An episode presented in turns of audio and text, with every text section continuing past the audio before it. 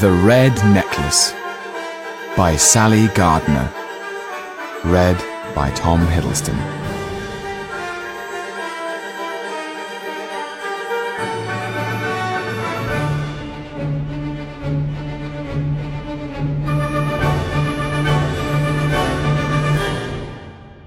This is Paris.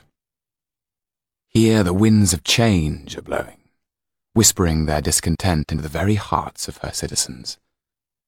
A Paris waiting for the first slow turn of a wheel that will bring with it a revolution the like of which Europe has never known. In the coming year, the people will be called upon to play their part in the tearing down of the Bastille, in the destruction of the old regime, in the stopping of the clocks. This is where the devil goes walking looking with interest in at the window of Dr. Guillotin, who works night and day to perfect the humane killing machine, sharpening his angled blade on the innocent necks of sheep. Little does the earnest doctor know that his new design will be centre stage, a bloody altarpiece in the drama that is about to unfold. But wait, not so fast. King Louis XVI and his queen Marie Antoinette are still outside Paris, at Versailles. This is the winter of 1789, one of the worst in living memory. Jack Frost has dug his fingers deep into the heart of this frozen city, so that it looks almost unrecognizable under its thick blanket of snow. All still appears as it should be. All has yet to break.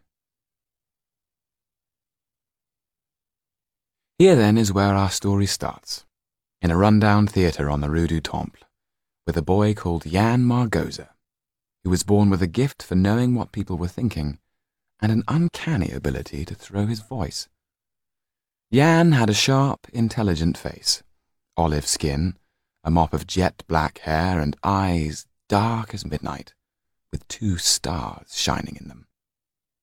For the past few months, the theatre had been home to Yann his friend and mentor, the dwarf Tetu, and Topolain, the magician.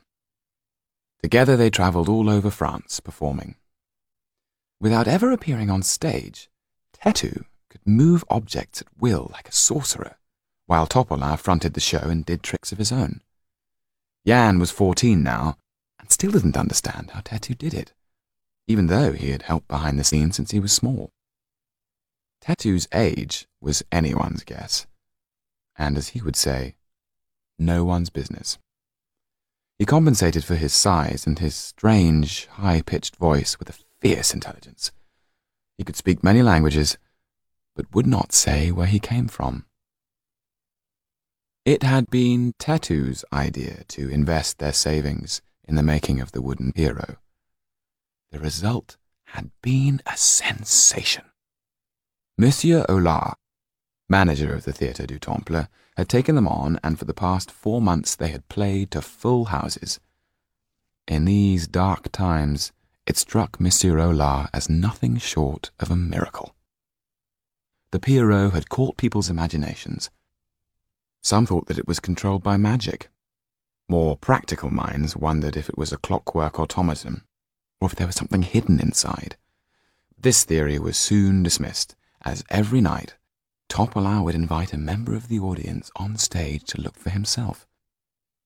All who saw it were agreed that it was made from solid wood. Even if it had been hollow, there was no space inside for anyone to hide.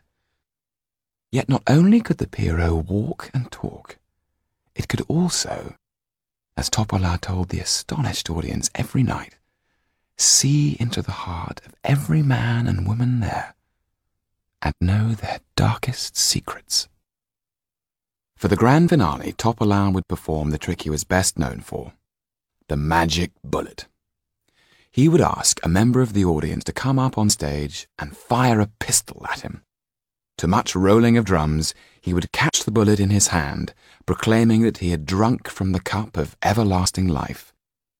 After seeing what he could do with the automaton, the audience did not doubt him. Maybe such a great magician as this could indeed trick the Grim Reaper. Every evening, after the final curtain had fallen and the applause had died away, Yann would remove the small table on which had been placed the pistol and the bullet. Tonight the stage felt bitterly cold. Yann peered out into the darkened auditorium. He could have sworn he heard someone whispering in the shadows. Hello? He called. You all right? asked Didier the caretaker, walking onto the stage. He was a giant of a man with a vacant, moon-like face. I thought I heard someone in the stalls, said Yann. Didier stood by the proscenium arch and glared menacingly into the gloom. There's no one there. More than likely it's a rat.